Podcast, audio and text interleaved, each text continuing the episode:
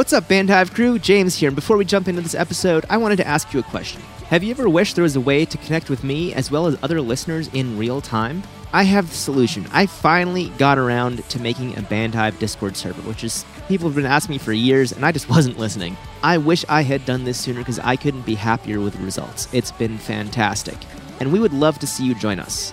We have discussions about the music business, gear, the podcast, and a general channel as well. You can join the discussion now by visiting bandhive.rocks slash discord. Again, that is bandhive.rocks slash discord. Welcome to episode 208 of the Bandhive Podcast. You're listening to the Bandhive Podcast, the number one online resource for DIY bands to learn about the music business and touring. If you want to turn your band into a lean, mean touring machine, you're in the right place.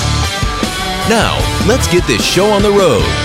It is time for another episode of the Bandhive Podcast. My name is James Cross, and I help independent artists tour smart. First off, before we jump into the show, just want to say happy Thanksgiving if you are in the United States and listening the week that this episode is released. I hope you're going to have an amazing time with family, friends, loved ones, whoever it is in your life that you decide to spend Thanksgiving with. So, again, happy Thanksgiving, and thank you for taking the time out of your week to listen to this episode. This is an episode that was requested by users in the Bandhive Discord group. Specifically, Alex and Ty from the band Aurora had this question Should we rent a van or should we buy a van? And I want to say, if you ever have questions, hop on over to the Bandhive Discord server. You can find it at bandhive.rocks slash Discord. And in that server, we have weekly live chats with our community where you can ask questions. I'll bring up topics to discuss, current events in the music business, that kind of stuff. But you can also talk about what you'd like to hear on the podcast. So if you have any requests, head on over to bandhive.rocks slash Discord, join the discussion, and drop your topic requests in the podcast discussion channel. So, the question should we buy a van or should we rent a van for our tours? And it really comes down to how often you're going to tour and if you have uses for that van outside of the work you're doing. Really, having been in both rental vans and borrowed vans, but I'm not sure ever an owned van. Oh no, I have been in, in an owned van. I haven't toured in an owned van, but I've been in it and it was really nice. The band did a great job with it. We had them on the show a couple times. It was Pickwick Commons. Those guys did an amazing job with their van. You can't do that with a rental. So if you're touring a lot, it might make sense. But it's a question that every band who wants to hit the road should ask themselves. Because touring in multiple vehicles, even though that works, it's not necessarily the nicest thing. It's not the best thing. And I don't recommend it unless it's really a short tour that you're doing, you know, a couple of weekends a year or something like that. But if you're doing anything more than that, you're going to be more comfortable in a van. The first aspect we're going to look at is the financial aspect because this is the big one. Money matters. If you are renting a van, there's going to be a few pros. The biggest one is there's no long term commitment. You can rent a van for a week and never see that van again. If you're doing a two month tour, it's going to add up, yeah, but guess what? If something breaks down, that maintenance is going to be on the rental company most likely. They might ask you to do oil changes or something in between, but that's not a big deal. But if you break down in the middle of nowhere, they're probably going to get you a replacement van pretty quickly. You also have the flexibility to scale up or scale down based on your needs for different tours. You realize that 15 passenger is too much? Okay, let's go with a 12 passenger this time, or let's go with a minivan. It really all depends on what you're going to be doing. The cons, though, well, like I said, if you're doing longer tours or if you're doing a lot of shorter tours, it's going to be quite expensive.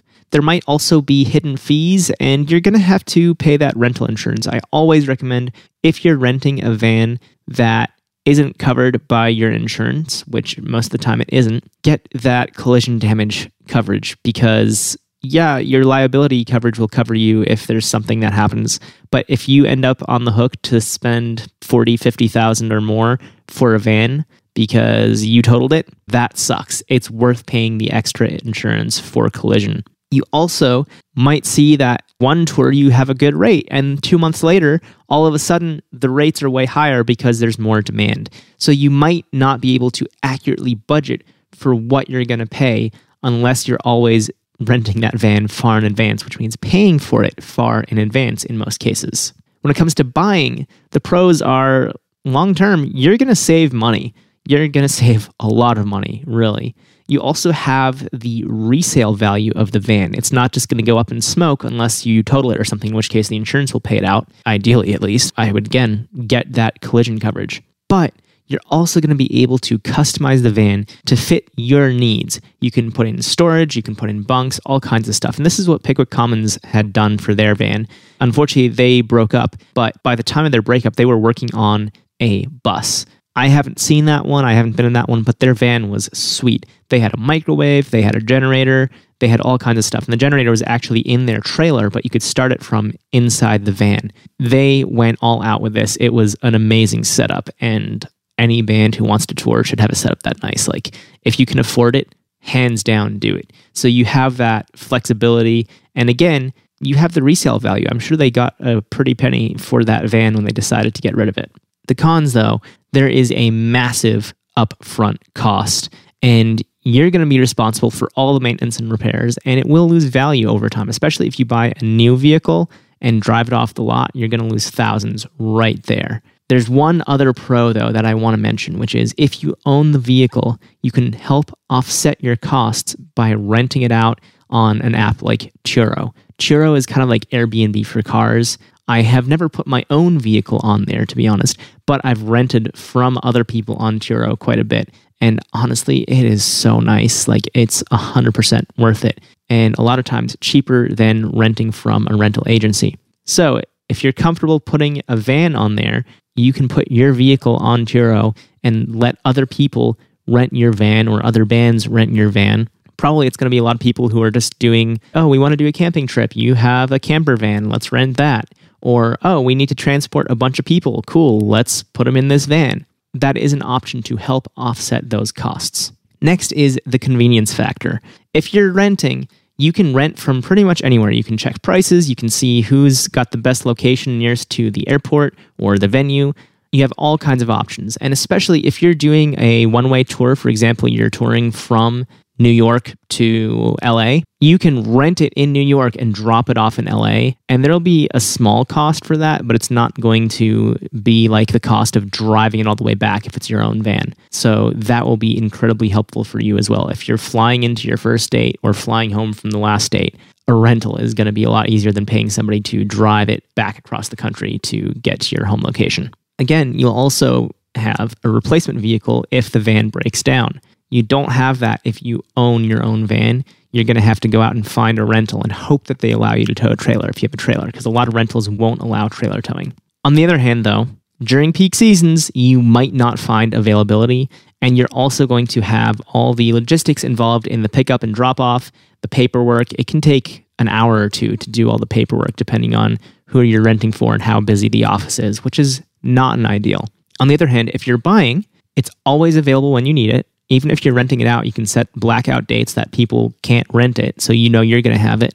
And then you can just set it up and have it your way. You can set up any storage you want, and that's how it is. You always know what to expect with your van. It's not going to be like, oh, this van is slightly different. Now we have to figure out how to fit everything in here because it's not exactly the same.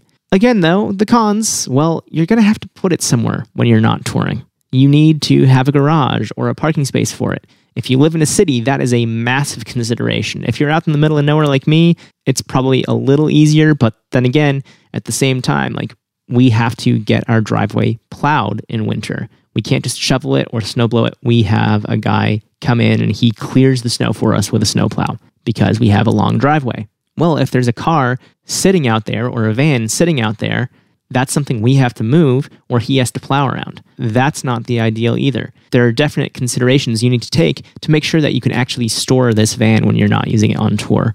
And then you also have any issues that come up, you're not going to have that safety net of a rental company that you can call and say, hey, the van broke down, we need another one, or we need a repair, or whatever. You're going to have to figure this all out yourself. Ideally, you have AAA and you can use that. It's not going to be the same as just calling up and saying, hey, can you swap vans for us, please? This one broke down and we need to keep going. Not that it's that easy when you're renting, but it is easier than when you own your own van. Next up is personalization and comfort. And I already kind of alluded to this when I was talking about Pickwick Commons. When you're renting, you're going to have the newest model pretty much all of the time. You don't have to worry about wear and tear, depreciation, that kind of stuff. But you can't customize it to what you want or need for that tour. When you buy, though, you can do what Pickwick did and just set up everything so it's exactly how you want it. You can really make the van yours and you're going to have that consistency like I was saying of you set it up and that's your setup. But you might also affect the resale value with modifications depending on what it is. If you do like a camper van setup, that's definitely going to be a higher resale value. If you tear out a bunch of the original equipment in the van and replace it with your own and it doesn't look great, that's probably going to decrease the value unless you can restore it before you sell it. So always look out for that. There's pros and cons to what you're doing when you customize your van. The last thing is flexibility. I already kind of mentioned this when you're renting, you can choose a different van depending on what you need for that tour, and there's no long term commitment. You also have to abide by the rental agreements. So, for example, a lot of rental agreements will say you can't go off road. Okay, we're probably not going to do that, right? But what if you're playing a music festival and they ask you to drive up to the stage and the stage is in a field? Well, now you're technically breaking that rental agreement. And if nothing happens, probably no harm, no foul. I'm not telling you to go to do this, but who's going to know? If something happens, though, now you have a problem because you broke that rental agreement. The insurance you purchased from the rental company probably isn't going to cover that either because you weren't doing an activity that was approved. And a lot of times, those insurance riders will say that they only apply to approved activities. So there are catches there that you have to look out for. Whereas if you buy, you can use the van for other purposes between tours. You can rent it out, like I mentioned. You can use it for your own business if you have a business. And you don't really have any restrictions on what you use it for aside from the law, which you should always follow. Because if you don't follow the law, you're going to get yourself in trouble. On the other end of things, though, you don't have the flexibility. So if your band's needs change, you're stuck with that van until you can sell it and buy something new. When it comes to real life experience, I gotta say, a rental van is really nice. I've toured in green vans and they are fantastic. They are super comfortable, they are new. It's just a good experience. They have a fleet of Ford vans. I did it when they had E350s. Now they have transits as well. It's a nice experience. You get the van, they'll even drop it off to you if you're in the right city, and you just do your tour, and that's it.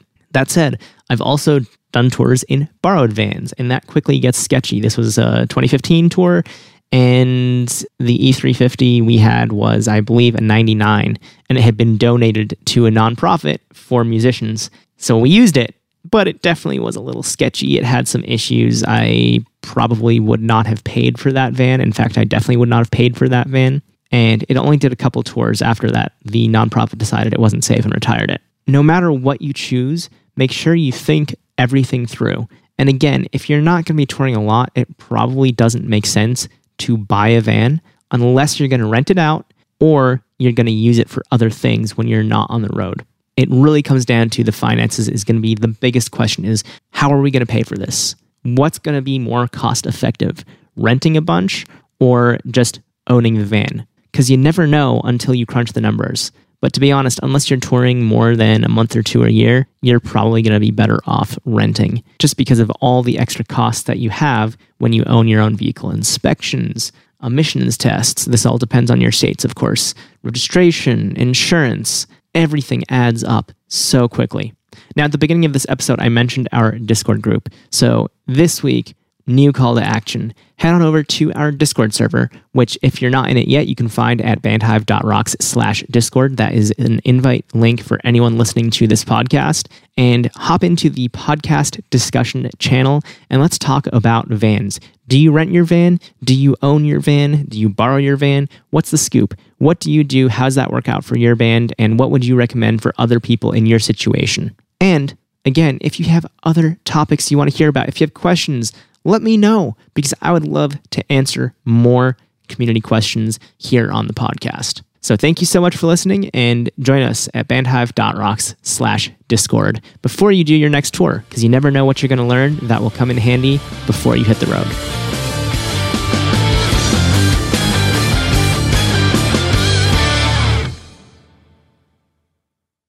Hey, you. Yeah, you, with the headphones or the speakers. You've made it to the end of the episode. Thank you so much for listening. While I still have you here, if you're not already in the Bandhive Facebook community, it would be great to see you there. We have over 600 like minded musicians who are asking questions, sharing their experiences and advice, and much more. So if you want to improve your band's business, look no further than the Bandhive Facebook community. You can find it by searching for Bandhive on Facebook. That's B A N D H I V E, or going to bandhive.rocks slash group. Again, that's bandhive.rocks slash group, and that will automatically redirect you to our Facebook community. I look forward to seeing you there soon.